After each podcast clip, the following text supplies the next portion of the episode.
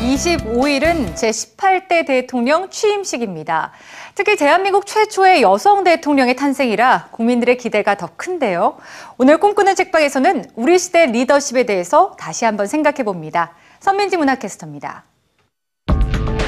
조용한 카리스마 앙겔라 메르켈 독일 총리 행동하는 양심 인권운동가 시린 에바디 살아있는 아이콘 힐러리 클린턴 전 미 국무부 장관 세계를 뒤흔드는 여성 리더의 특징은 무엇일까? 그녀들은 무엇이 다른가의 저자 김수영 씨는 그녀들이 우리와 달리 뭔가 대단한 능력이 있을 것 같다는 생각은 착각일 뿐이라고 말합니다. 사실 책을 쓰면서 기- 기대를 많이 했어요. 이분들은 무엇이 다르길래 그렇게 모든 사람들이 우러러보는 지위에 올라가셨을까? 그것도 남성이 아닌 여성으로서 되게 아이러니하게도 결론은 그녀들은 다르지 않다. 누구나 그녀들처럼 될 수 있다. 아프리카로 가서 동물을 연구하기 위해 비서나 웨이트리스 등 궂은 일도 마다하지 않았던 제인 구달.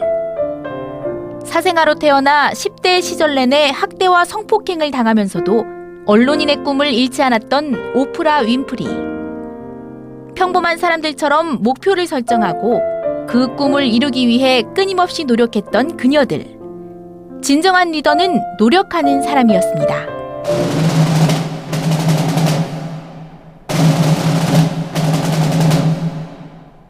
장자크 루소는 이끄는 법을 배우려면 먼저 따르는 법을 배우라고 말했습니다. 좋은 팔로워가 좋은 리더가 된다는 뜻인데요. 지금까지의 리더십에 죽음을 고하는 책이 있습니다.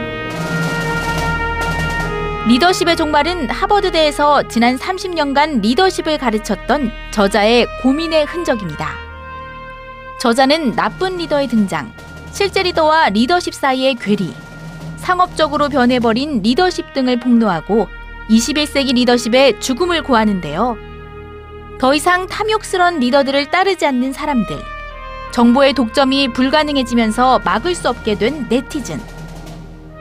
저자는 강자 리더를 따르는 약자 팔로워가 아니라 무능한 리더를 뛰어넘는 행동하는 팔로워의 등장을 지적하며 새로운 리더십을 이야기합니다.